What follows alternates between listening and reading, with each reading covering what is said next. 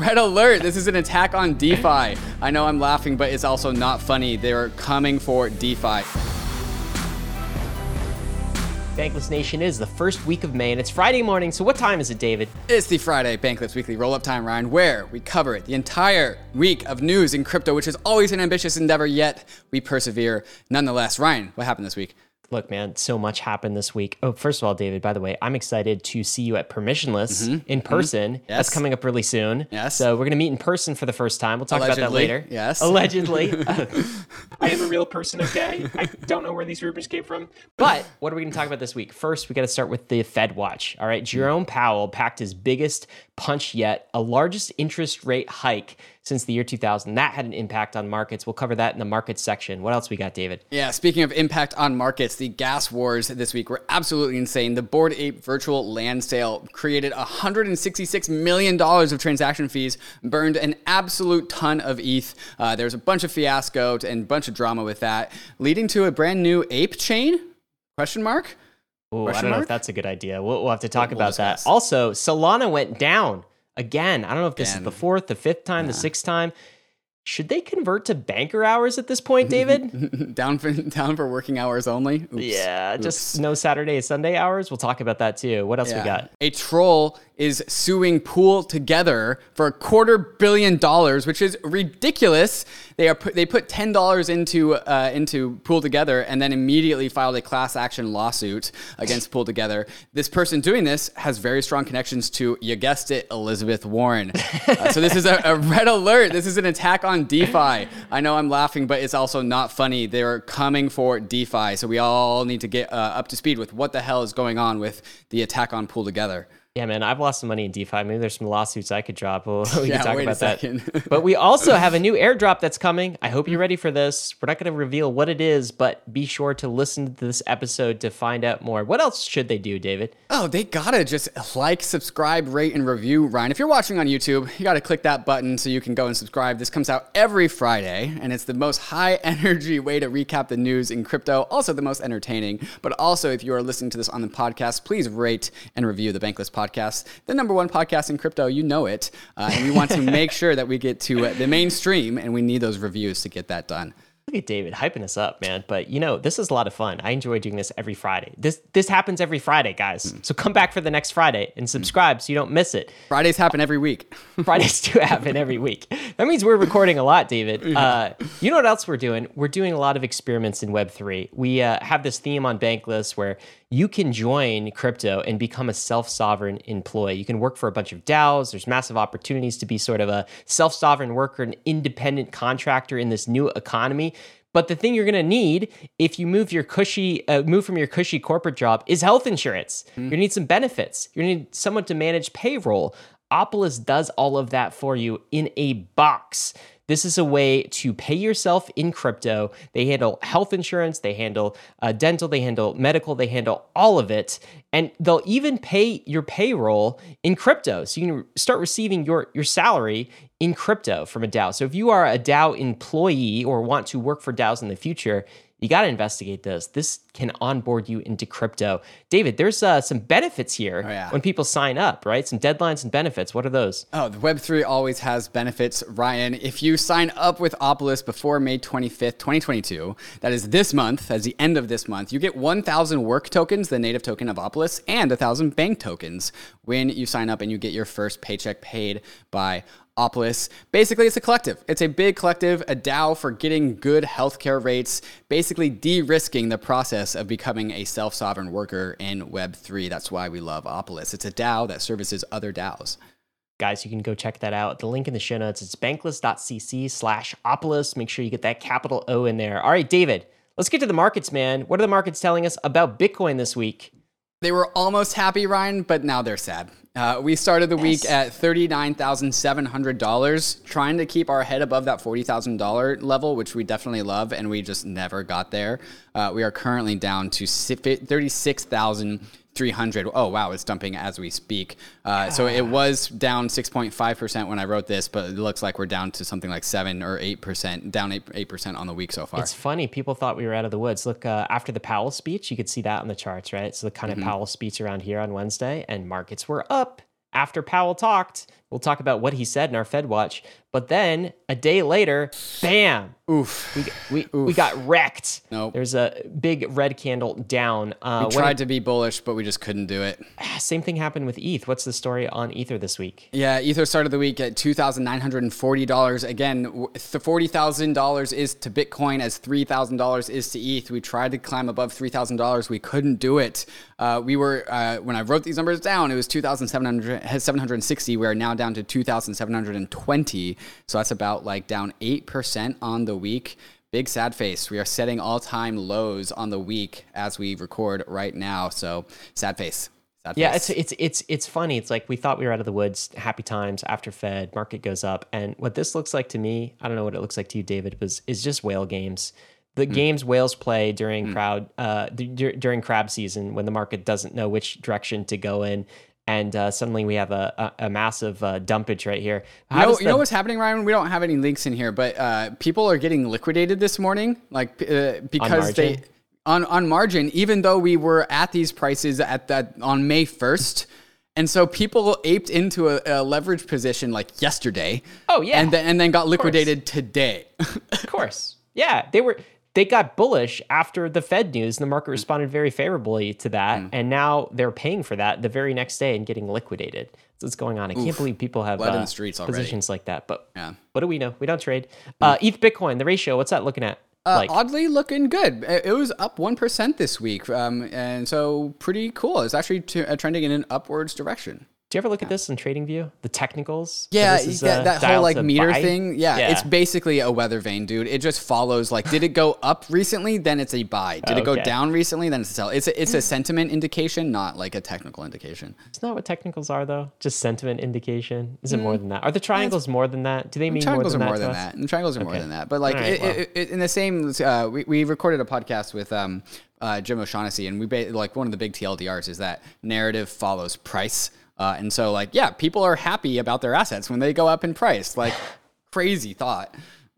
That's a great episode, by the way. That's coming out Monday and has a whole bunch of tips that Jim relays to us that are super useful in crypto and how not to fall prey to the the, the FUD and the FOMO and all the psychological tra- traps we can fall in crypto. How about uh, the total market cap of crypto? We up? We down? Uh, we're down. If you go to that 24 hour tab, we started the, the week at $1.9 trillion. We are currently down to $1.77 trillion. So lost Okay. $130 billion in crypto market cap this last week. We lost half an Elon. I think that's the measure. But let's talk about the Fed stuff because that uh, is dictating some of the outcomes in the market, at least I think right now. Uh, the Fed just raised rates by half a percentage point. So that's 0.5%. That's the biggest interest rate hike in two decades. The goal, of course, is to fight inflation. It's the largest since 2000, as I mentioned. It's the first time since 2006 that the Fed has increased rates in back to back meetings. Okay. So they did that. They also uh, announced some guidance to the future. So it's not just happening in May. 50%, uh, a 50.5% increase in May. They're also planning another 5, a 0.5% increase in June and also in July. That's what uh, Powell's guidance is saying. And then he provides a, a bit more guidance as, as well. But basically, they're, they're doing some quantitative tightening. So that means, you know, that balance sheet that they racked up over COVID and Yeah, you know, like we- the last the couple of decades of debt that they've c- yeah, accumulated it- since It's about nine Yeah. trillion dollars at this point. All right, so they money are uh. They're reducing it by fifty billion a month, and they they're planning to do that in June, in July, in August. So you know that's a quarter of an Elon or so. They're going to reduce their budget by. Uh, and then September and going forward, they're going to get even more aggressive, and it's probably a, a hundred uh, billion a month. But Did you say market- nine, tr- $9 trillion debt? Uh, Is yeah, that what you said? And Yeah. they're reducing it. They're trying to pay it back at fifty billion dollars a month. Yeah, you got to do those down payments. You got What, do, what does fifty billion dollars do to the face of nine trillion dollars? You know how many months that'll take, Ryan? I just I just did the away. math because I'm a math away. Do because the I'm a math math whiz. Yeah. 180 months. Okay. That's 15 years. It's doable? 15, 15 15 years years? to pay back the debt. Don't say it's not doable, David. It's I guess, doable. I guess 15 years. Yeah, I guess it's shorter than the most home mortgages. Well, well, Powell says we don't want to do things too quickly, and that's part of the thing uh, because a soft landing is the goal. So what he means by soft landing is basically like we're not planning to do this until we totally until we wreck the economy. We just want a soft landing. So we're just not trying to cause a recession here, guys. All right. He said the strong economy can handle these rising rates right now and some of this quantitative tightening. And I guess we see if he's right. But what that also means to me, maybe the market responded with this, is like if there's indications of the R word, recession, and you know some blood in the streets, then some of these plans could reverse. Maybe the market's anticipating that. The story here is there is a needle to thread with can we fight inflation and also not cause a, refle- a recession at the same time? Uh, and so that is the Fed's job to thread that needle. Let's raise interest rates to fight inflation, but also let's raise interest rates not too much so that we cause the R word, the recession word. Uh, there's a bunch of debate as to whether that hole in that needle even exists, Ryan. So like we actually might just have to be chosen, choose one. Like what do we want, the recession or the inflation? It's Yeah. like you know which which nut do you want to be punched in um, but but basically uh, what's going on is like you know the fed the fed is saying hey we're going to raise interest rates this many times throughout the future future and it's Yeah. so like you know to put this into visual terms it's just like imagine it's like hey we're going to punch the market in the stomach seven times and then the market. I'm glad you went with the stomach because I was getting the visual there. and then the market like braces for seven punches, Yeah. and it does that by like selling off. That's what we saw through January through now. Uh, but then the Fed is like, oh, we've changed. We're actually going to punch you guys eight times, or perhaps they say, oh, we're to only punch you guys six times. And so like the market can brace or unbrace based off of like how many times the the Fed is to punch it. And to be fair, like we're calling these punches, but it's just like I mean they got us drunk first, right? Yeah. Like the market's Yeah. totally like drunk. And like here's a tweet. You wanted to talk about this. It says party hard, uh, party Yeah. hardy, and then dot dot dot hangover. And what Yeah. we're looking at, well, why don't you explain what we're looking at here? Yeah, this is the disposable personal income amount over the last, what, like 50, 60 years. And like during the middle of COVID, you see this uh, real personal disposable income. It's like savings in the bank, right? Spike. Yeah, just like Amount personal saving. Like how, how much Yeah. cash you got, your slush fund, your personal slush fund. Yeah. Uh, and like it was, it like jumped up like four times higher than it has ever been in the last like 50 years as a, as a result of COVID because of the, the stimmy checks, the, the uh, unemployment income. Uh, and so that was like what everyone was talking about. Oh, the roaring 20s. Like everyone's partying, everyone's quitting. We got all this money. Uh, and then uh, in 2022, when they start to fight that inflation, uh, it goes in the complete opposite direction. So now people have less disposable personal income than they've ever had in the last 50 years as well. So it's just like whiplash. First we got a bunch of money, This now everyone's scary. poor. It is this, it is it is scary. This like chart people, is scary. yeah, like tech stocks have erased all of their gains. Like all of these, like uh, you know, Wall Street bets traders and DGen Robinhood traders, like they don't have any money anymore, uh, and so like all the money's gone. All the money's gone. Oof. Yeah, and the money is uh, evaporating at you know, but before our eyes with with Right. inflation as well. This is the kind of volatility, and something that you've said uh, recently, and we've said for a while at Bankless is like, hey, you know that volatility that you're trying to avoid in the crypto market? Well, it's coming for the real world. Here it is. Look at this whiplash. Pl- you know, positive 30 percent. Now we're negative twenty percent in the space of like just uh, a couple of quarters. Um, let's stop talking about fiat though, David. I want to talk about talk about some the new economy. Let's talk about yeah, the new economy. economy, the, Yeah. the, the economy that is actually enjoyable to look at. uh, we put out, Bankless put out Ethereum's Q1 results. And what does this look like? Uh, bullish.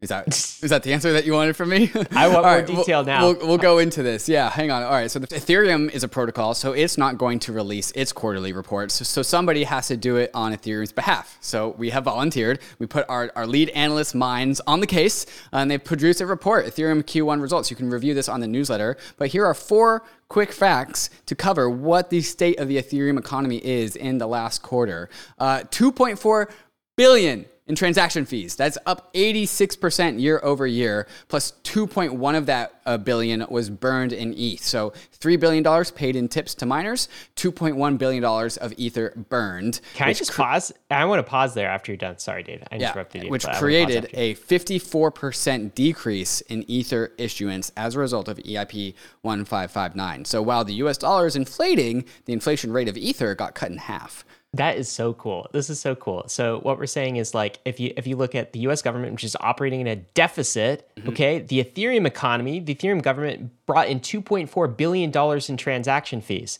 And then this ETH burned, that's essentially a dividend back to all the ETH holders. It's a a freedom dividend to use uh, Andrew Yang. It's it's a Mm-hmm. stimulus, and uh, ETH owners, ETH like people who own ETH, got 2.1 billion dollars in uh, value back.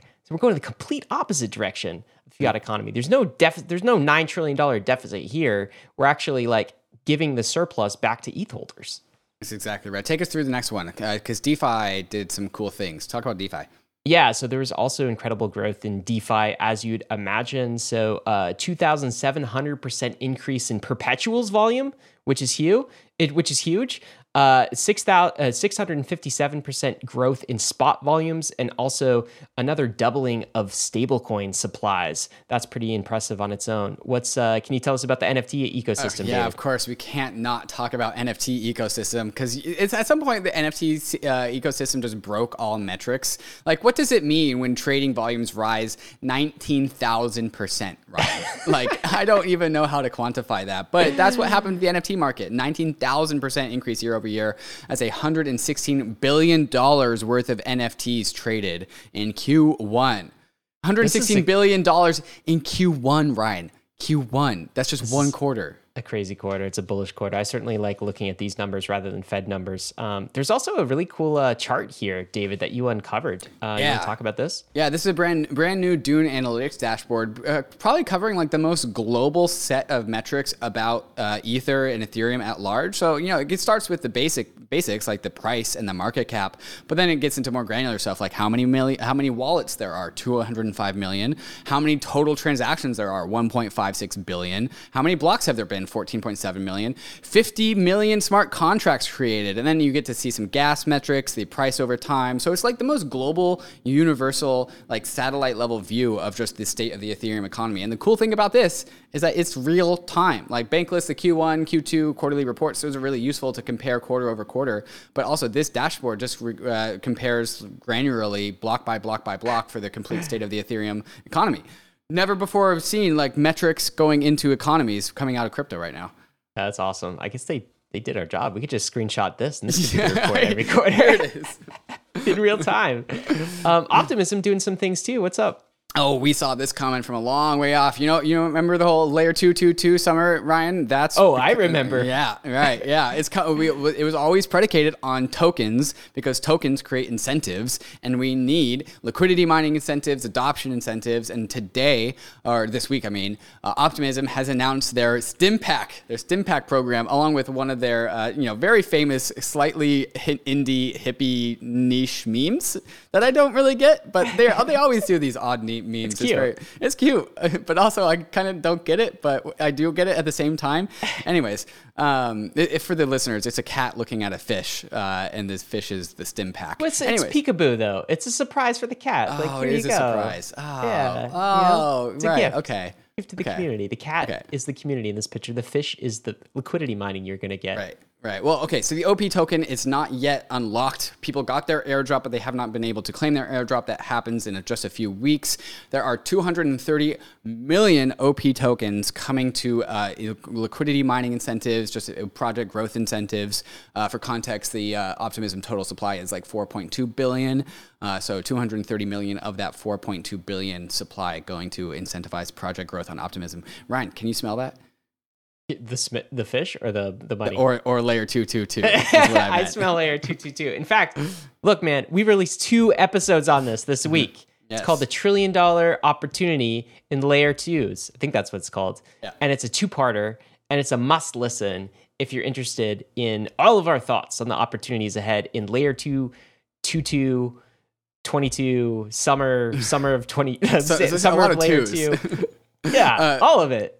I mean, most of the opportunities I think are pretty expect are expected. Like the just looking at the native tokens of the layer twos, uh, the Optimism token, the probably coming Arbitrum token, uh, then the tokens on layer twos, like the Lyra token, all these apps, and then also the liquidity mining. Like all this stuff is known. But then part two of this whole series is something that I'm pretty sure 99% of listeners, 99.9% of listeners have not yet heard of, and the magnitude of this opportunity is equal to all the other opportunities on layer two. So don't fade that podcast. Yeah, d- listen to them both back to back. Uh, okay, NFTs. All right, so DeFi seems a little dead these days, David. But what's propping up the Ethereum economy these days It's NFTs again. People thought to be this NFTs were dead. When will the JPEGs go down in price? It's like never is the answer. What's happening here? What are some metrics that are uh, relevant?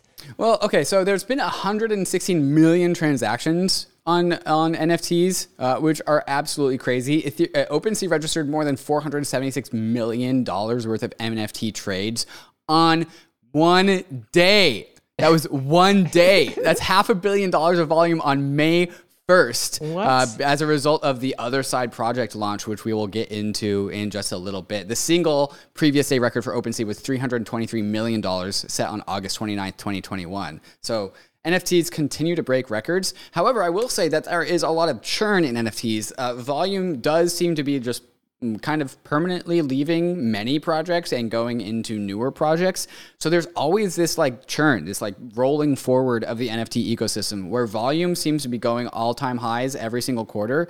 Like it's going into new projects every single quarter. So like it's not like DeFi tokens where like the same tokens are around quarter after quarter after quarter. There's always something new in the NFT world because like Everyone's always looking for the next new shiny thing. yeah, right, right. That's that's how it goes, guys. And uh, we've got some more stuff to cover for you, including the ape gas fiasco. David just alluded to it. We're going to talk more about that. Uh, ENS markets are on fire as well. We're going to discuss why. And what's the last one? This is big, David. Uh, the, the, I, th- I hope it comes out by the time I, I say this because if it doesn't, I'll be in trouble. But the hop drop, the hop drop is coming. It's a drop, and we're gonna hop about it, and it's gonna be fun. All right, guys. So all of those details are coming up in the second half of the show. We'll talk about the hop drop and other related things right after we get to some of these fantastic sponsors that help you go bankless. All right, guys, we are back, newly released on the scene. Lido is doing an interesting uh, scorecard for themselves. Uh, they are giving themselves a self assessment, excuse me, a self assessment on all the things that make Lido Lido. So I just really like this uh, because it's just transparency and making like the weaknesses of DAOs explicit. You can check this out at scorecard.lido.fi, and they just go through and give themselves a rating, a self assessment on every single variable of every single metric that they need to work on. And so they have things like node distribution geographically around the world. Uh, they have things like governance uh, that needs to be improvement, such as uh, is there a robust set of Lido governance delegates? Is Lido governance have su- uh, sufficient safeguards? Governance seems to be the weak one, but um, I mean, I, I just like the explicitness and the intentionality that Lido's putting into giving themselves a rating on uh, vectors that they need to improve on. Yeah, we really need Lido to become more decentralized or other staking pools to kind of uh, pick up the slack. Rocket Pool is is there, of course. They're more decentralized in a lot of ways than Lido, but they have not been able to accrue the massive amount of stake that Lido has. And so you see most of the, the issues on the scorecard, the decentralization scorecard, are all governance related, involved with who can be a Lido validator and who cannot be, and how upgrades happen, this sort of thing. So, yeah, you know, what gets measured gets managed. And look, they're naming it. So, hopefully, they get better. And this is super important because there's some debate in the Ethereum community about the, the massive amount of uh, stake that Lido has accrued like over time. And it's more decentralized than, like, say, a Coinbase doing this. But still, there's a lot of centralization vectors, and that could be. Uh, that that is not a good thing for Ethereum long term. It's also David. It's early in the game though. Like Right. we haven't even done the merge. You can't even withdraw your stake. So I expect a lot of things to, to play out. But hopefully Lido goes in the path of, of making their protocol more decentralized over time. Yeah, and overall, it's just giving a roadmap to other alternatives, other staking as a service uh, people saying, hey, like if you're trying to do a staking as a service thing, like here are the variables that you also need to work on. So I Yeah. think I, I consider it just like a public good for the ecosystem, just uh, touting out knowledge about the difficulties and what needs to be targeted. Yeah, I'm pretty happy. Let's see progress. Uh, what's next, David? ENS Constitution. There is a constitution, a literal book for the ENS DAO, a set of binding rules that determine what governance actions are legitimate for the DAO to take. But this is instantiated in a book. Uh, so there's a Like a physical book. A physical book. Yeah, you can. Well, you can download the digital edition for free, but Oh, you wow. can you can buy a phys- uh, a physical edition for about $115.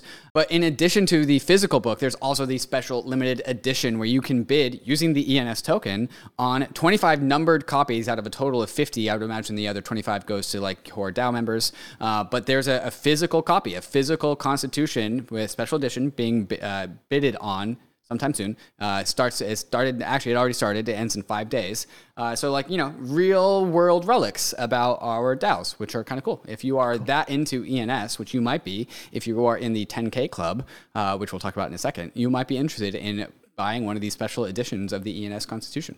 That's cool. Very cool. What's this, David? We got a transaction heat map feature from Etherscan. Yeah, this is just good data visualization. So right now, a new feature out of Etherscan is you can go into a specific contract or a specific address, and you can just look at the heat map for activity, as in just how active is that contract has that contract been over the last year? Uh, the cool thing is you can do this for every single contract. Uh, so you can just get a nice little visualization, visualization of the activity around So addresses. what am I looking at? Is this less more less more what transactions for Yep. this particular Yep, contract? just like raw transaction number. Ah, cool. That's Yep. cool. Yeah, Etherscan just continues to pump it out, pump out the features. Nice job, guys. Uh, raise time, man. Every week, I feel like there's a new crypto fund fund that's raised some money. This is a uh, crypto fund um, that is investing primarily in public tokens. The title of this article is "Crypto Wonder Kids Secure 85 million dollars to start their own hedge fund." Uh, Ryan Watkins is in on this. We've had him on the podcast before. He's a former analyst at Messari. Uh, definitely knows what he's doing. And there's a lot of big investors backing this particular fund. Uh, who are they, David? Oh my God, there's so many. Brad Burnham from Union Square Ventures. We have Apollo Global Management co-founders Josh Harris. Also Do Kwon. I think y'all know who he is. Uh, Alameda Research from out of uh, SBF's camp, uh, and also got Multicoin Capital's Kyle Samani. So some big chads going into this fund. What's cool about this is I do think that there's something to the thesis that the real opportunity is not private markets in crypto. It's actually undervalued public markets. And so I expect this fund and, and others to follow to uh, to see if that thesis plays out. Um, here's another one, Syndicate. They just got another six million dollars in funding. What is Syndicate, David? Yeah, Syndicate is a new fund. It's six million dollars. Isn't all that much, but it's the structure of Syndicate that is uh, more unique. It's type kind of like a Y Combinator, but for DeFi, but for DAOs, uh, and it's trying to figure out how do we include as many people as possible, compliantly and legally, which is the challenge, into the fund.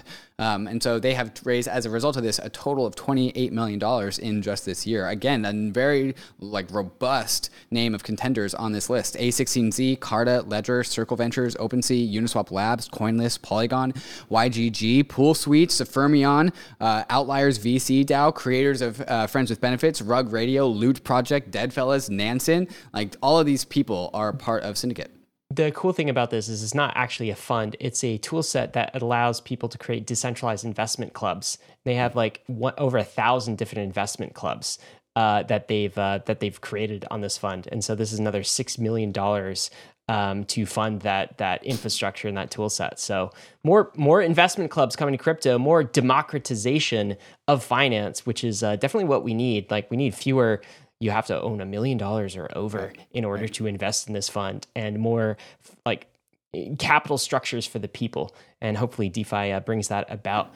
David um, it's jobs time but we also have yeah. a community question going into this. What's the question Yeah, so we are doing a new segment uh, called Community Questions. Uh, they're going to go at the end, but because this particular question is relevant to jobs, we are raising that question up to the job section. And so, uh, Degenerati, I love the name, says Are there jobs in Web3 for people who don't have experience in Web2 or code? And Degenerati, I think we got plenty of answers for you on the Bankless Jobs board. The answer is Yeah, you yes, know they definitely are. I'm gonna I'm gonna go to that jobs board and and show the positions. Maybe as we go through, we highlight them because it's time for us to tell you that you should be getting a job in crypto. Now's the time. Crypto companies, crypto projects, they are hiring hard right now, and you should investigate. You should be on their list. You can enroll in the collaborative, submit your resume. Also, I'm going to read out a few samples of jobs that crypto companies are hiring for as David dances, and listen for the ones that are non-technical.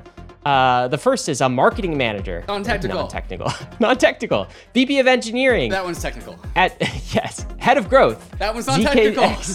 Lead community manager. That's non-technical. Senior product designer. Parcel. Kinda technical, not really though. Ethereum core developer. That's Nethermind. extremely technical. Yeah, don't. sorry, that one's technical. Golang engineer. Starknet client. Nethermind as well. Bankless newsletter editor. What's that? Non-technical. That's non-technical. Content manager at Tally. That's non-technical. Director of developer relations at Valist. Uh, that might be a little technical. A little bit, not really though. Solidity architect, Alu. Yeah, that's definitely technical. Marketing manager, Mesha. Non-technical. UX designer, Prometheus Research Labs. Kind of mixed results. And community manager at DGen Dogs Club. Definitely non-technical. You just need to be sociable. So, as you can see, degenerati, there are a lot of opportunities for people who want non technical career trajectories in crypto. In fact, I feel like that's a lot of the demand these Yeah, days. That's where so. some of the, like, people need managers, people need, like, uh, people's growth skills, marketing skills, community Writing management skills, writing, skills, skills. universal. Writing skills are universal. Get a job in crypto, guys. Like, even if you're non technical, especially if you're non technical, the Bankless Job Board has those jobs for you. So uh, go submit your your resume, submit your profile, or take a look at one of those jobs. Uh, David, you ready to get to the news, man? Uh, yeah, let's do it. Are we ready for it? Yeah, this one's big. Why don't you lead with it? Uh, this is what I'm dubbing the hop drop. Hop protocol, one of my favorite bridging protocols, allows you to be a bridger across all the layer twos uh, and back to the layer one. And they, a while ago, teased this loading bar, which is like really, really close to finish. Uh, and also, I, I hit up uh, the Hop team. The, there is no official Hop team. There's actually a really cool story behind Hop. They've never taken any venture capital, Ryan. Really? Like, yeah, they've never taken You any can do money. that? Yeah, That's an option. They just started building out Hop Protocol. They put a team together, uh, and they haven't. It's, it's a little bit like ENS DAO, where they have not taken any outside investors. Uh, and so, how they are releasing this token, they call it the uh, fair fair launch, where like Uniswap was the fair launch, right? Retroactive uh, token because no one saw it coming. No one even knew what the term retroactive token airdrop was. But now that's been gamed. And so Hop Protocol, they've been doing this fair, fair launch strategy where they kind of just figure it out. They just give it, hey, you've done some work. Here's some tokens. You, uh, you've done a lot of work. Here's a lot of tokens, and it looks like they are teasing, perhaps, but again, what I'm dubbing the hop drop. Um, well, and perhaps they might be coming, perhaps on the Bankless uh, podcast and YouTube channel, perhaps tomorrow Uh, or tomorrow today for us, today to for it. the listener. Uh, so 1 p.m. Pacific time, 4 p.m. Eastern time. Uh, at the very least, Hop will be launching the DAO, uh, and so we're going to talk about that with Chris Whinfrey from Hop Protocol. Um, yeah, so uh, as we're expecting some announcements, probably by the time this podcast comes out. I hope it comes out. Uh, but anyway, stay tuned for that for the uh, live stream with uh, Chris Whinfrey of Hop Protocol. Yeah, we should say at the time of recording, it's unknown whether there's going to be an airdrop associated with this or not. But when people say DAO, they also generally mean token, because how is a DAO governed by tokens? You guys put one and one together and uh, join us at 1 p.m. Pacific time today to hear what they have to say and what some of the criteria for the DAO responsibility might be. Um, David, what else we got to talk about? Fiasco time? I think it's Yeah, fiasco, fiasco time. time. So this happened this weekend. I was kind of monitoring it a little bit, Twitter, but like, you know, and this this one was hard to pull away from once you realized what happened. Could you go through the Bored Ape Yacht Club mint fiasco, the crazy gas fees that people experienced this weekend, and all of the fallout that resulted? Yeah, so uh, listeners might remember uh, Yuga Labs released that deck a while ago talking about their metaverse. They're going to build out a metaverse complete with virtual real estate, virtual land. Uh, so we have come to that part of the deck. Uh, there was the Otherside, which actually I think is a cool name for metaverse land. Otherside. Yeah. Um, uh, metaverse land NFT mint was happening on Ethereum. Uh, and so this happened on Saturday. Saturday night, this this mint went live. It was the largest NFT mint ever, uh, and the demand for uh, for the Otherside land NFTs was so strong that it even crashed Etherscan. Very rarely will Etherscan ever go down, but they managed to get this done. Uh, the average gas price, Ryan, was absolutely insane. Like uh, never before seen gas prices. Like it, it, I saw numbers up above like three thousand for a very brief moment, but Thousand Gwei. yeah, three thousand Gwei for the for the very very peak. But even on the coin metrics chart, you can see here just absolutely needle of a candle all the way up from like the typical gas fee that's been in the last few weeks of like 40 to 50 all the way up to 800 uh, dwarfing all of defi summer. Uh, so that is pretty cool. 60234 eth were spent in gas fees ryan. That is absolutely insane. Uh, and in one in just a few like in an hour or so this new contract, brand new contract, becomes number six in the all time high leaderboard for burned ether. That's a, ahead of MetaMask. That's ahead of MetaMask. Uh, Wow. And so, like, just jumping up to the top inside of 24 hours, 55,900 ether was burned. This is it right here. Uh, this is it right called here, yeah. Otherdeed. Other, Otherdeed, yeah, that, that is it. That on is the it. burn leaderboard. Number one. I Absolutely would, crazy. It's number one on the week. Oh, it's number one in the last the 30 month. days. Yeah. And then it's, It's number number six. in- All time. It's Yeah. all time six uh, taxpayer. Right. Um, thank you, Bored Apes, for your contribution to Ethereum public goods uh, funding security. That's that's pretty. That's a pretty big contribution. Yeah, yeah. Thank, It's not necessarily a good thing. It's though, not a good thing because a lot of people weren't able to get their transactions through. Uh, this is what happens when Ethereum becomes super congested: is transactions fail. Uh, and so they, what doesn't happen is Ethereum doesn't go down. We'll talk about that in a second. Um, but yeah, a lot of people weren't able to get their transactions through. They spent thousands on gas, but they are reportedly being refunded by Yuga Labs because Yuga Labs has basically infinite money. Um, and then So people people are going like, why? If only we could have known. Like, how could this possibly happen? Like, where did this come from? I'm completely mystified. blindsided by Ethereum's congestion issues. completely blindsided. There's no way we would have known that an NFT auction like this would have resulted in what we saw. Um, and then didn't Yuga Labs? I saw this tweet thread. They, they went through a long tweet, sort of apologizing to their community, what went right, what went wrong. And one of the tweets that uh, Yuga Labs sent out was basically like, oh, Ethereum is not sustainable. It's not scalable, scalable. for the apes. And so we encourage the Bored Ape Yacht Club DAO to start planning to migrate to its own chain. That's what they said. So they want to move off of Ethereum. This was floated out there anyway, and create an ape chain of some sort to handle this uh, excess transaction, some sort of a, a side chain, let's call it. Um, Are you sure that's about what sidechain? happened. Right? I, I'm, other people were interpreting a brand new layer one. A brand new la- what's the difference right? Is Yeah, a question. point, if like yeah. it's a sidechain until you can get other people to come on the thing with you and then maybe it's a layer one but you have to kind of earn the right to be a layer one in my opinion. Uh, Andrew Steinwold had a take on this. What was his take on yuga labs potential threat to migrate Yeah, he puts this just into context. Dapper Labs, the creator of CryptoKitties, created their own chain Flow because they broke Ether, Ethereum back in 2017 with the CryptoKitties congestion. 2018, Axie Infinity tried to work on ETH, but transaction fees were too high, so they tried on Loom. That also didn't work. Loom Network is a is a deep cut of an old Plasma chain that Oh, uh, is no, no longer relevant. Uh, al- so that didn't work. So they launched Ronin, the sidechain. Yuga Labs now also saying Ethereum's broken, so they need a new chain. Um, for, for the record, Ethereum is like five to 10 times more scalable than it was back in 2017. That's a little fun fact that we actually have way more scalability than we did back in the CryptoKitties days. Um, you can talk to the uh, Immutable X team who minted a ton of on chain NFTs. But the, then there is some pushback on this whole thing where uh, foobar, he's a famous crypto Twitter commentator, also a technical guy, he goes to Yuga Labs, saying to Yuga Labs, you guys wrote a terribly unoptimized contract, unoptimized NFT contract, creating uh, created a gas war, lied about Dutch auction mechanics to pump your own narrative, and then hid how many wallets were eligible to participate in the mint. Maybe get a Solidity dev before you go trying to create Binance Smart Chain 2.0. wow Hot take. Hot take. That is a hot take, right? So basically, they shot themselves in the foot. Yeah. They knew that this would happen, and they're not optimizing. And instead Mm-hmm. of kind of like saying, "Oh, we could have done things differently," they're kind of taking their ball and going to another chain. Yeah, they're saying like, Ethereum's unoptimized, and then foobar is basically saying, no, your guys' contracts were unoptimized. I, I think there's some skepticism. Some people are like, "Well, was this all planned to begin with?" Because now you get to benefit potentially from the. Uh, we've got a layer one token pump. Uh, that is so popular in the narrative right. now. If if you know ape coins become a layer one coin as well, Uh, but there is a path forward that I think it makes a ton of sense to me.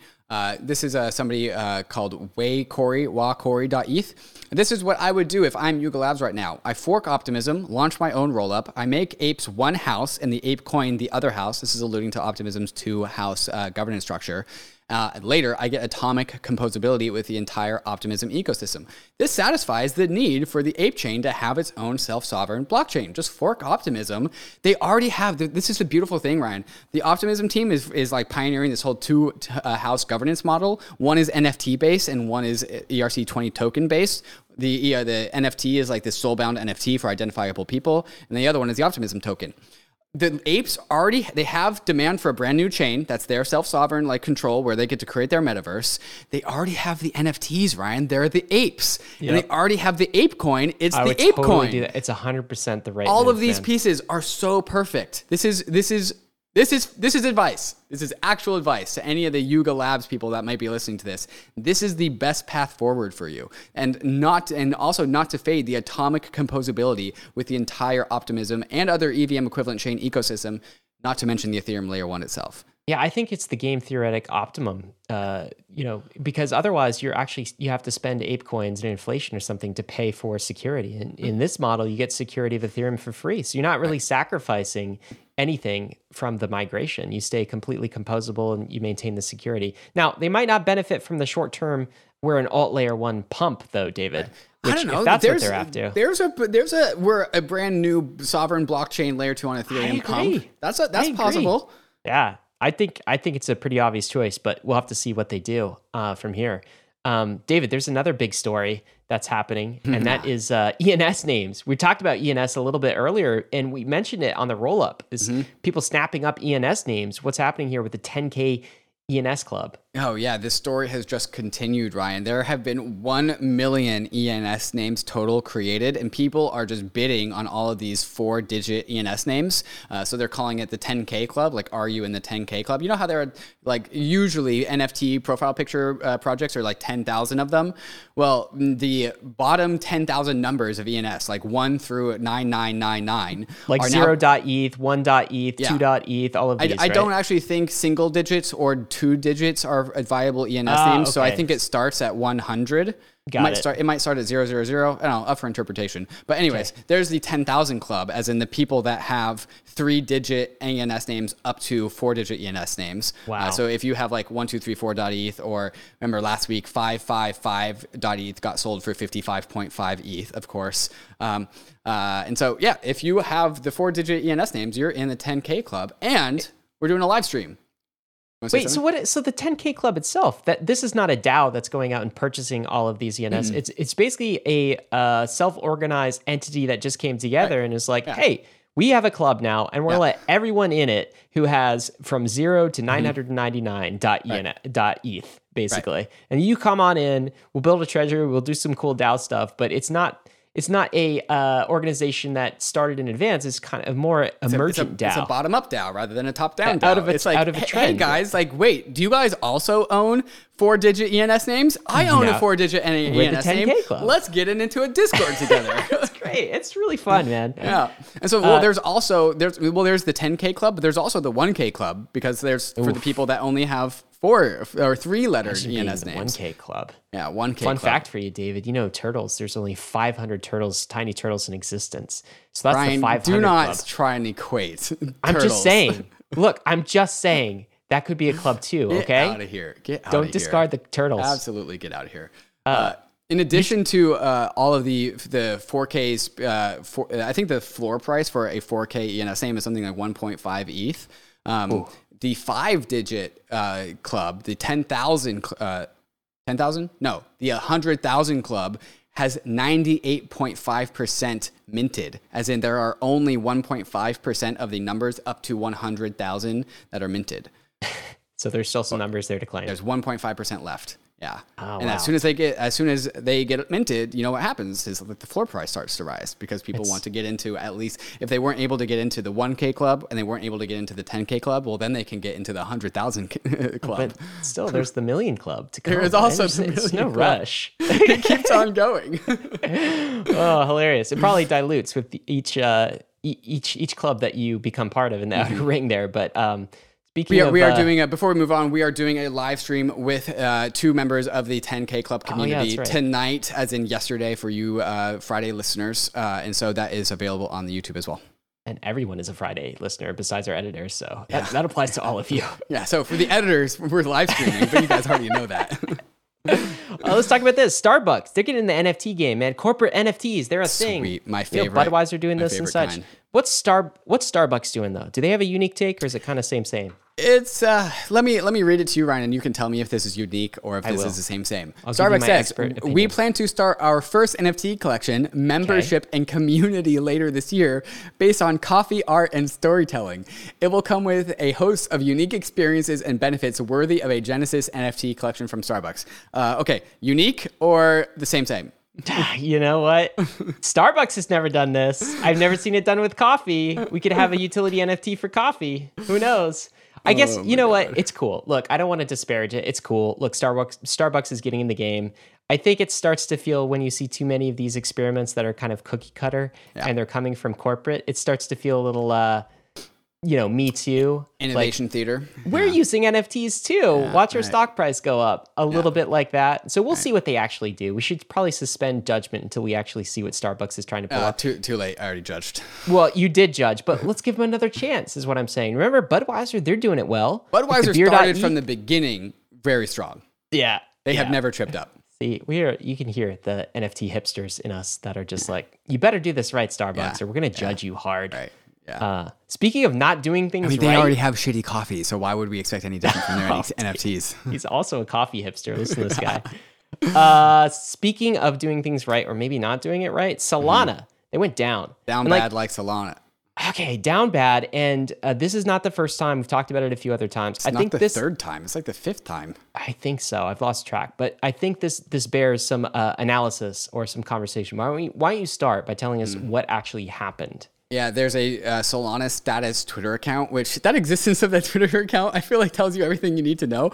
Anyways, uh, block production on Solana mainnet has halted. Uh, there's been uh, a quick side quest. There's some debate as whether the halted word is appropriate. Other people have said just say call it what it is. It crashed. Uh, validator operators should prepare for a restart in MB Validators channel on Discord.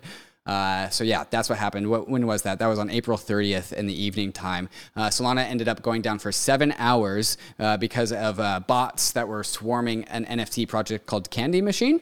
Um, in so Solana Foundation uh, calls it a, in effect a denial of service attack. Uh, but again, debate because people were th- these were normal NFT minting bots using the Solana blockchain more or less as designed. Like you, you have those bots on Ethereum too. Uh, but the, there were too many of them, and because Solana doesn't restrict its block size and it lets every transaction go through, uh, they just got swarmed with capacity, uh, and so it broke, it crashed, it went down. That's the first part of the story. So Yeah. Solana goes down uh, due to NFT bot spam transactions, right? And so number one, we should say L1 blockchains are not supposed to go down. Like, let's just That's repeat that. number one job is they do You know, not go I, down. I understand people talk about, well, it's in it's in beta, but it's like I don't know how much Billions of dollars. a twenty billion dollar beta. Beta. No, as soon as you're a $30 billion billion dollar- dollars or larger, you are not in beta. that's You, what you I have think. users' savings on there. so you have a layer one but the other thing is imagine if if this was like a layer one that had all sorts of layer twos attached to it and settled on it right then all of those layer twos would no longer be functional either so you can't build on something that is not up all of the time but that's not the only part of the story and i think even the more alarming part of the story is not only did solana go down there's talk of censorship Right. at the validator level Yeah. which in my mind is even worse, David. But what what are we looking at now with this tweet? Yeah, in the effort to get the Solana chain back online, they were talking about blocking the the contracts that the NFT bots were engaging with. So if they block the contracts, as in the validator say, hey, we don't answer to this contract, any transaction that is pinging this contract, we will not process, uh, we will not honor.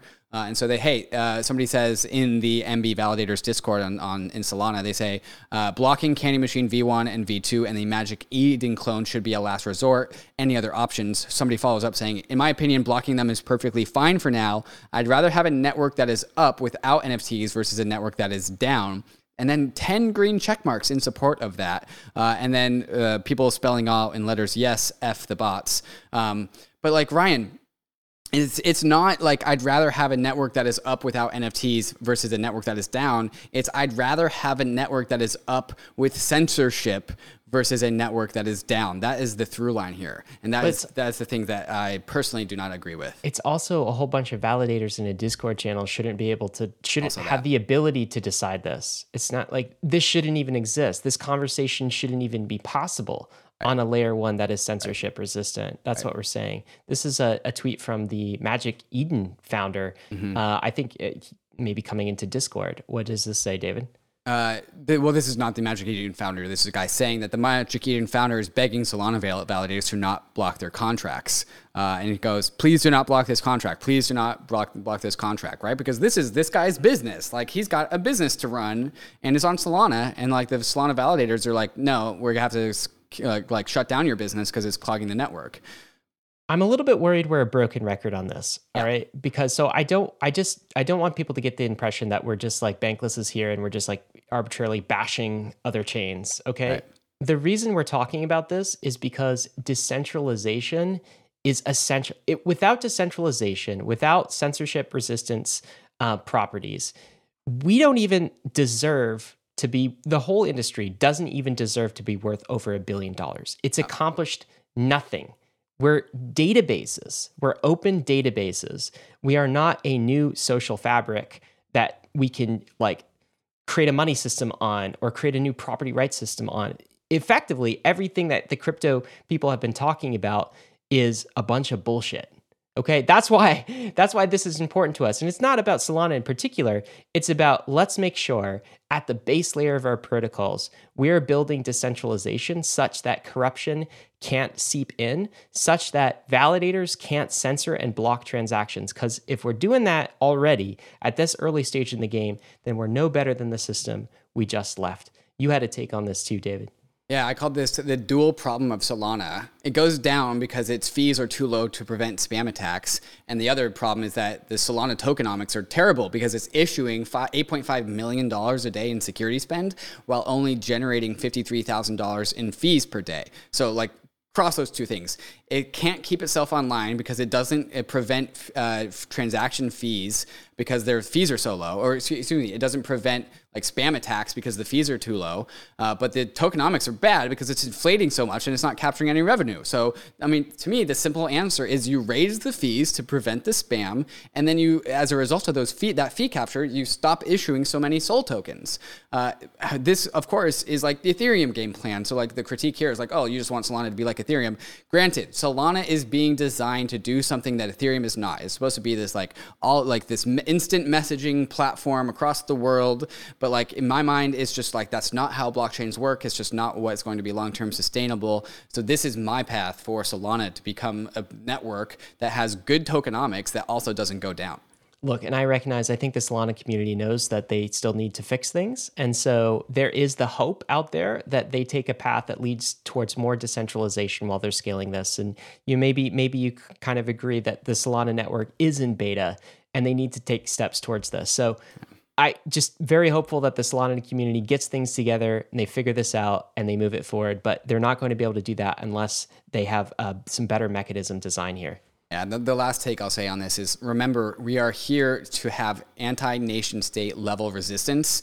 And so if your network trips over because like NFT minting bots killed it, like a nation state can definitely kill it. Like yeah, it can definitely absolutely. go down. Yeah, the Fed the Fed just has to go in that Discord channel and be like, yeah, yeah stop right yeah. now, please. Yeah, you, you, you guys quit your shenanigans. Yeah, please, stop, stop your right blockchain now. right now, and then right. yeah. deactivates yeah. or AML KYC or anything else you'd like. Anyway, moving on. Uh, Warren Buffett still doesn't like Bitcoin. David he just doesn't th- this get it. This is my shocked face. well, let's uh, read some of the quotes he said. So he and God. Charlie Munger just this week, Buffett said he wouldn't pay twenty five dollars for all the Bitcoin in the world. Yes, you would, Buffett. Don't lie. Why would you not do that? Right. Yeah. It's like a. It's like a. Uh, he's virtue signaling, right? He's basically yeah. virtue signaling. And say, hey, all the other boomer investors of the world, I wouldn't take Bitcoin for twenty five dollars. Um, he goes, in my life, uh, Charlie Munger says, in my life, I try to avoid things that are evil, stupid, and make me look bad in comparison to somewhere else. And he says, Bitcoin does all three. Uh, question mark there, but then he follows up and saying the billionaire investor explained that holding Bitcoin is stupid because he expects it to be worth zero dollars in time. Okay evil because it undermines the integrity and stability of the US financial system. Yeah, statist, okay. Uh, and also makes the United States look foolish because China's ruling party was smart enough to ban it. See, Ryan, these, in my mind, all I call these all personal problems, as in, like, uh, yeah, th- those, those are your problems, bro. Like, Bitcoin's going to add another block every 10 minutes, regardless of your opinion on it. You know, it really cracks me up when people like this um, talk about Bitcoin and say it's stupid and it's going to zero. it's Yet it's stupid. also evil and it undermines the US financial system. Like, you got to pick one of those things. If it's stupid and it's going to zero, it's not going to undermine the US financial system, is right. it? No. It's just going to go to zero, so you don't have to worry about it. So how come you're saying it's stupid and it's also undermining the U.S. financial system? You got to pick one, Charlie. yeah. Sorry, you can't be both. That's a really good point. yeah. Well, moving on. Uh, maybe Buffett, Munger, come on, Bankless. have a quick discussion. And they're fantastic investors in other areas, so I, I, just don't understand this refusal to you know, like dig deep in the space. But um, let's talk about this. This is this is big, David. So this is pull bad. together is like involved in something. We alluded to this in the uh, in the intro today. Tell us what's going on with uh, this troll that seems to be suing Pool Together. Yeah, somebody who uh, is connected, intimately connected with Elizabeth Warren's campaign. I think a, a previous campaign like helper person uh, came to Pool Together. Uh, they bought ten dollars worth of Pool Together tickets for Pool Together's no loss lottery, which they call a prize linked savings account, as in it's a savings account that you get a prize every now and then. Uh, and then, as soon as they did that, they s- uh, filed a class action lawsuit against Pool Together, saying that it operates in a regulatory, legal gray area, and that it's actually a lottery, uh, and that is not a legal thing to do. Uh, and so this this uh, class action lawsuit is suing Pool Together on behalf of every single Pool Together user that has ever deposited money into Pool Together. I'm one of those. Uh, you're one of those. So the, he is suing Pool Together on your behalf, Ryan. Uh, and so for, of the, I believe the 144 million, uh, 122 million dollars that has collectively been been put into Pool Together, they are suing, doing a class action lawsuit for 2x that amount. So they are suing Pool Together 244 million dollars to make their users whole. The thing is, Pool Together is a no loss lottery. No one loses any money. lost That's the point. So no one lost anything, yet they are suing in a class action lawsuit Pool Together for a quarter billion dollars. This Uh, is it's it's just embarrassing, David. They're picking like the nicest protocol to do this to, Yeah. right? Rather than go look at all of the other like all these degen protocols and like people who've got shitty paths and maybe have run away with the money. This is freaking Pool Together. It's Pool Together. Never lost anyone for onboarding like tens of thousands of people from uh, like countries all across the globe. If there's any DeFi app that has onboarded like third world countries and like non-Western countries the most, it's Pool Together. It's a savings account, man. Yeah. It's a savings account that boosts your savings. Like why why isn't this person who put why doesn't this person put ten dollars in their Wells Fargo account and sue the U.S. government for like losing nine percent per year Yeah. on their money? Right? Like, I mean, Pool Together is only upside. I don't know why they're picking on the nicest kid in the class to go uh, do this to. Um, maybe it's because of sort of the the lottery type of example. Maybe they feel like they have a stronger legal case, but yes. it's very clear to me that they are trying to make a um, a statement to the entire DeFi industry, and they are trying to to use the court systems to troll the court systems Right. into like I don't know some sort of action that would further regulate, further uh, constrain, further destroy the innovation of uh, the DeFi ecosystem in in the U.S. That's what the intent seems to be. Yeah, and I think they're not they they don't really care about pool together specifically. I think they are seeing pool together as like a chink in the armor because of its association to being a lottery, and they're going after pool together. And I think the the strategy here is if they win something in court, they get to go in discovery mode, and so pool together has to turn over all the communications, all the Discord messages, and then like all you know all those people. It's a it's a DAO, so they work for other Yeah. DAOs, and so the communications about like Uniswap comes out and Compound comes out, and so then they get information about those things, and it's it's a So it's like dirty. a backdoor attack into the DeFi ecosystem using a legal exploit in the legal world. It's an Yeah. it's it's insipid in both accounts. so it's- they say- absolutely f these people. it's not it's not even a lottery right like like in the traditional uh, usage of the word lottery people put money at risk and they actually lose money Right. then no one's lost money here Right. they've only gained money here Right. I don't or, even or not or nothing. Yeah well Worst case look, scenario, you get your money back. I hope I hope in some way that the the DeFi and crypto industry rallies around pool together. I don't know if hmm. there's a way to do that, but like if this is a hill to die on, I mean, like you picked the wrong protocol, guys. Like I mean, there's there's examples of shadowy protocols out there with like some you know stuff that like is some shenanigans going on. Pool together is not one of those. Right. Okay, so Right. I don't know if there's a way to rally the DeFi community around this and push back, but like Mm. we have to win at every level of government, or else people who uh, I don't know what is the vendetta against this. Is it coming from the banking industry? I don't it, know. Well, I what- mean, you, a former technology lead for Elizabeth Warren's 2020 presidential campaign, Mr. Kent. Is described in his lawsuit as someone who is gravely concerned at the prospect that cryptocurrency, which consumes volu- voluminous amounts of electricity, could contribute to climate change besides enabling bad actors to circumvent financial sanctions. So just- pool together, what? It's just What? look at this uh, voluminous amounts of electricity contributing to co- climate change. I put ten dollars in pool together, and now you owe me a, like 150 million dollars. insane, Uh, yeah. insane. Anyway, enough said there. Hopefully, it's just you know nothing comes of that. But I know um, protocols Well, like Pool Together has will- spent a lot of money fighting these legal fees. So this is not just this has been ongoing. This this news broke. We actually covered this news months ago, Ryan. Like person put ten dollars into Pool Together, now suing them over. Yeah, we gas saw the original complaint. Yeah, that was like a quarter ago. This has been going on for Pool Together ever since then. So it's it's not like this is press, like though. some brand new thing. Like they have been fighting this, and like they're finally just like going public about it.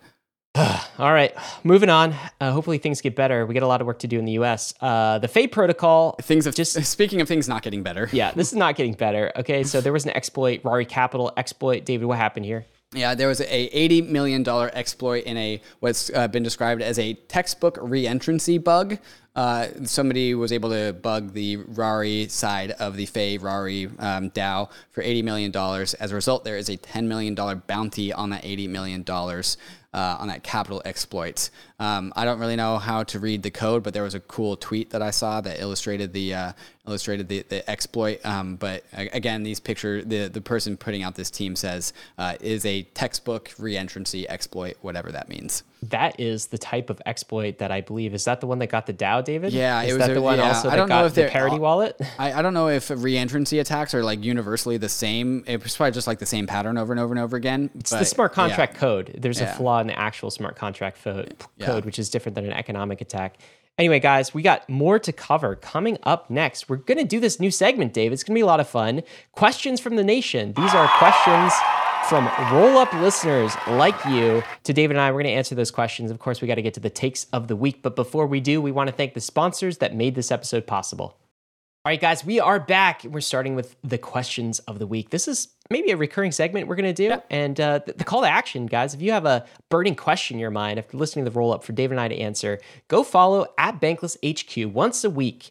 It will ask you what question you have. You could drop your question in the thread, and we will uh, pick maybe one of the most liked, our favorites to answer. And uh, we got a few questions teed up. What's the first one, David? Yeah, first one comes from Michael Wong. Good buddy Michael Wong actually works at Bankless. His question is for you, Ryan. How tall are you? I feel like this is a, a troll tweet, okay? Because there's some rumors going on.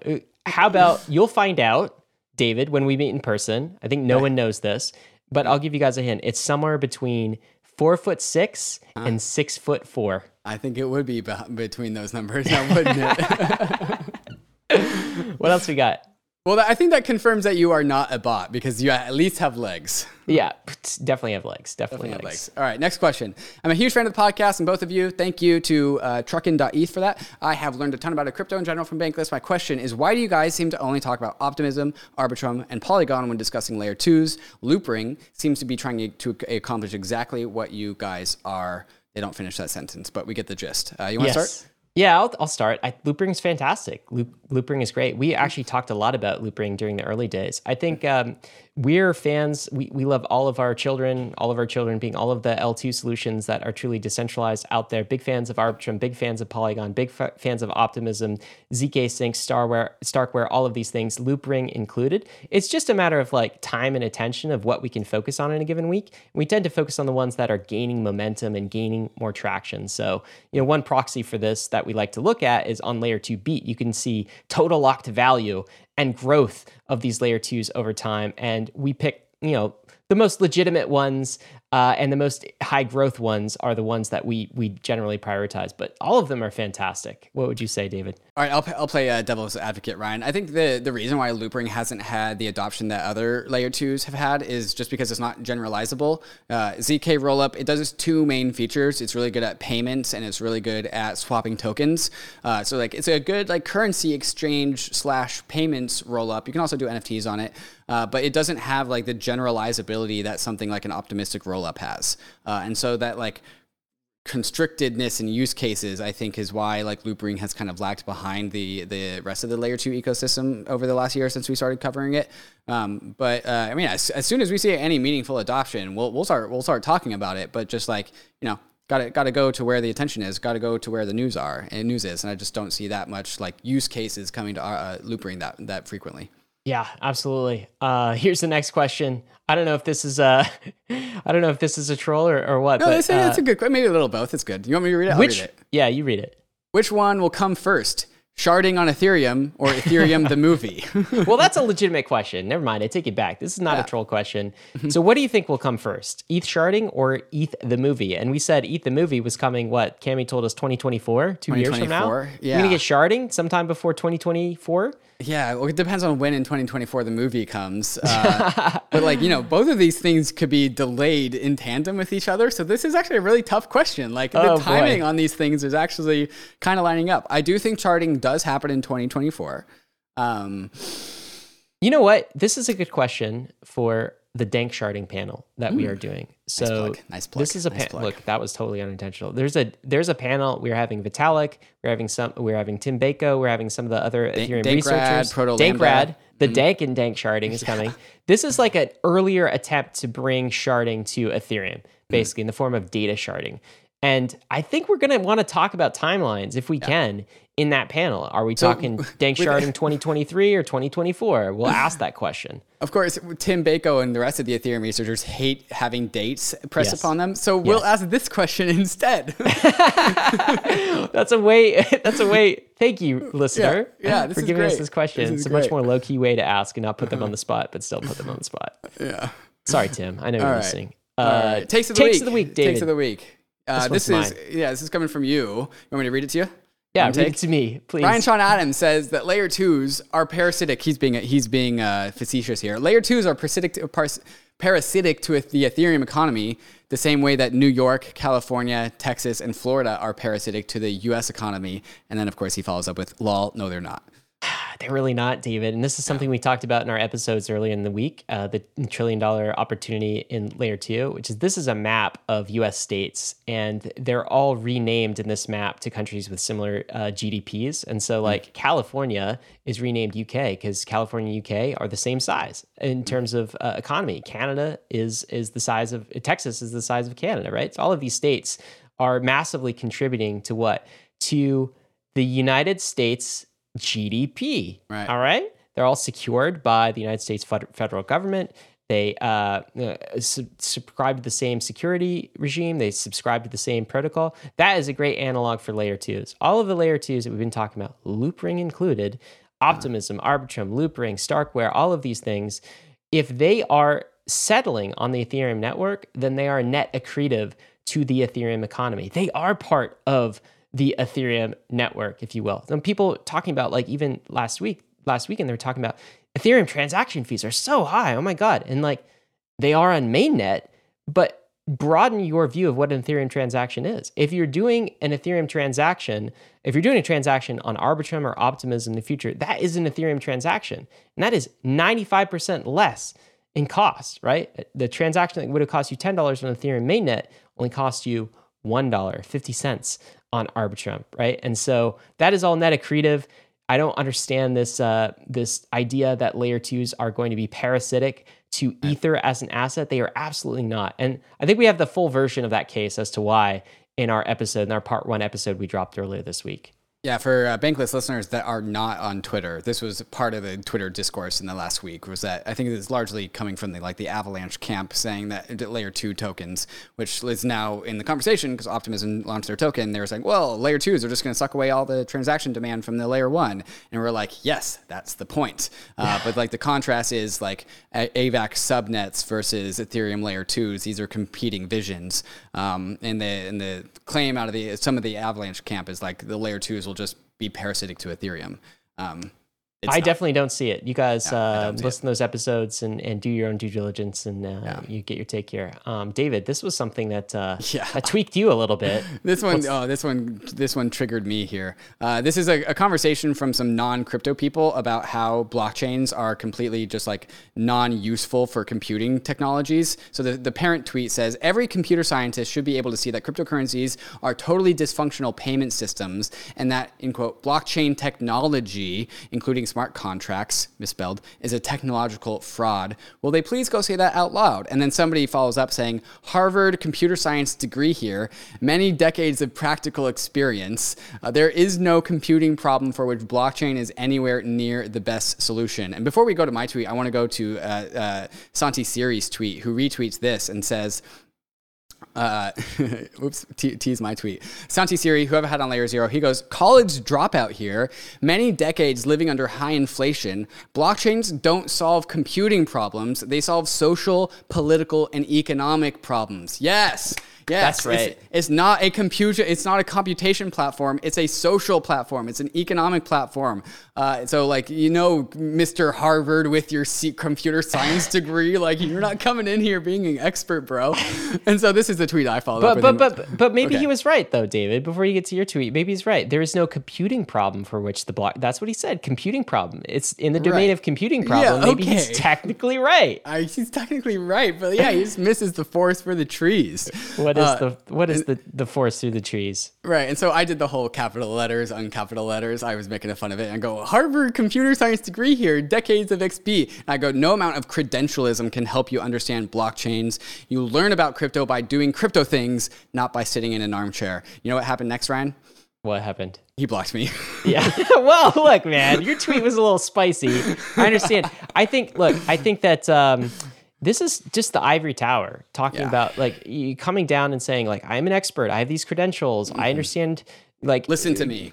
Yes, and you know this this this system that you guys are creating over here is completely invalid, and haven't even spent the time to do the deep dive due diligence to actually come up with a well informed critique. And we see this all of the time.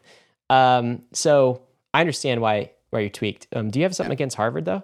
Something any? No, it's just like, oh, I've got a Harvard, I've got a Harvard degree. Like It's the, kind of the like crypto industry is inherently anti-credentialist, just Yeah. because like credentialists are like incumbent protection uh, protections, and so like regulation, like credentialism, it's all just like trying to gatekeep away. And so like you know, especially about blockchains where there is no textbook, there is nothing, and so you can only learn about crypto I by just- doing crypto things. You can't learn about crypto by like reading about it. I just always turn back and I'm like, okay, explain why this industry is worth two trillion dollars. Right. Explain why it survived every single time that you said it was a Ponzi scheme and it was going to zero, just like Charlie Munger. Explain what's happening here. Like put put them on the defensive, and you don't usually get good answers. You usually get answers like it's rat poison squared, or Right. it's a complete to scam, zero. or it's Yeah. tulips, it's a bubble. Um, love to hear from the great critiquers of crypto. They are few and far between. Uh, David, gotta ask you the question. Yeah. What are you excited about this week, man? Dude, I'm excited about the layer zero that I did with Karl Floersch. Uh, I've said it a bunch of times this week, but also I'll say it for my last time. Karl Floersch, he was the guy that got me into the Ethereum space to begin with during just the mania of 2017 when I didn't know anything. I was a crypto novice. All these different blockchains existed. They were spinning up new ones. New tokens were a thing. I had no idea what was up, what was down, and how to interpret these things.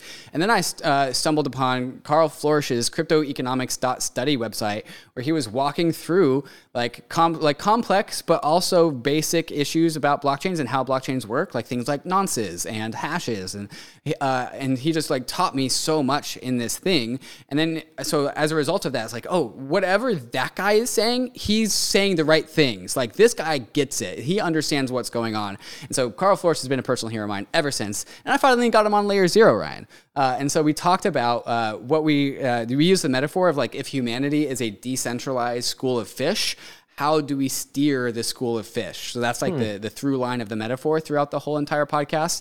Uh, and this goes into the question of retroactive public goods funding uh, and the, uh, the, the MEV auctions on the optimism layer two. And it makes me super bullish on humanity, Ryan, because the public goods funding, we talked about this in the part two of our layer two podcast, which again, for the like 50th time of this podcast, listeners Listen got to go it. listen to. Um, the, the path towards a Star Trek future, Ryan, is actually known. Like we actually have the steps to getting there. Like first, we sell blocks on optimism. We send that money towards public goods funding using the retroactive public goods funding mechanism. We build out public goods on op- optimism. We scale that out to Ethereum. We scale that out to the whole crypto industry. We scale that out to the whole world. A few question marks and then all of a sudden we have a Star Trek future. Like this, this path is concrete, and it makes me really optimistic about the future. So if you have not listened to that podcast with Karl Floersch, I beg you to go listen to it so you can see the path forward for an optimistic future as well. It look, it's not just uh, substance that Karl brings; it's also tone. If you can find me a more optimistic human being, a more genuine human being, like you know, I've never, I've never seen one. Karl, it just exudes this enthusiasm, this optimism, this hope for the future. That's pretty infectious. So, All right, Ryan, you're up. What are you excited about? Look, uh, it just kind of hit me. We booked Marc Andreessen for the podcast. All right, he's coming on the podcast with Chris Dixon, Andreessen. And he Uh, does that's the Andreessen in A16Z for the listeners out Yeah, there. it's the guy who did the Netscape thing. It's the Andreessen. The Andreessen. he created the browser you Hmm. know the thing that we're all using to like do everything in our life whether it's mobile or on the internet it's like the portal into the internet you know he was there for that he was there for like all of web 1's development all of web 2's development now a16z is doing big things in crypto and web 3 and i just can't believe that guy's coming on the podcast dude like i just he's been a, on my list of people i've wanted to talk to since forever way before crypto but like we'd have no no chance to you know bump into each other, rub elbows uh, until now. And so I'm just it just kind of hit me this week, like holy shit, Marc Andreessen's coming on the podcast. So that's happening. That's what I'm excited about. Yeah, man, we were, we were just getting like the wisdom of our technological elders getting on the podcast lately. Yeah. He's also coming on with Chris Dixon, who was our, our most downloaded episode ever. So you know it's going to be fire, anyways. Um, plus, you get the perspective of Marc Andreessen. Andreessen. Yeah, that's, that's pretty cool. That's going to be a hot episode. Yeah, it's coming soon, end of May. Uh, David, meme of the All right, week. Meme of the week. Let's show it. Before There we it do, is. how many days until permissionless, Ryan? uh, I don't know. I just I've lost track of time. Uh, Feels like, about uh, 12. About 12, 12 days. days. 12 days. That's it till the first Yeah. day of the conference. I think that's right. It's Oh about my right. God, man, Give or that take. is that is soon. I'm excited. So here's the meme of the week. We, we brought on a, a new uh, like memer person in, in Bankless, and so this is one of his memes. This is the uh, the there's that that cute gif of like the two toddlers running from super far away to hug each other, and it's me and Ryan. it's me and That's Ryan. 'Cause- awesome, man. I can't look. It's gonna be fun. Mm-hmm. We're gonna meet in person. I don't know where that's gonna happen. We haven't like arranged it or anything, but uh, it's it's gonna be awesome, dude, to actually meet you in person. In my physical human body, okay? Oh yeah, oh yeah, Yeah. That's what they all say. So here's the weird thing: it's like the artist drew my head backwards, and I don't understand why. Well, yeah, that's because no one knows what the back of your head looks like, dude. That's what you said on Twitter. yeah. But then I showed you what the Yeah. back of my head looks like. This is exactly what it looks If like. If that's David, not so- what it looks like, I'm gonna be so disappointed. I've never seen you wear a gold chain before.